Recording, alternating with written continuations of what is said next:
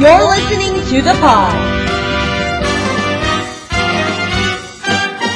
For the week of January 8th, 2006.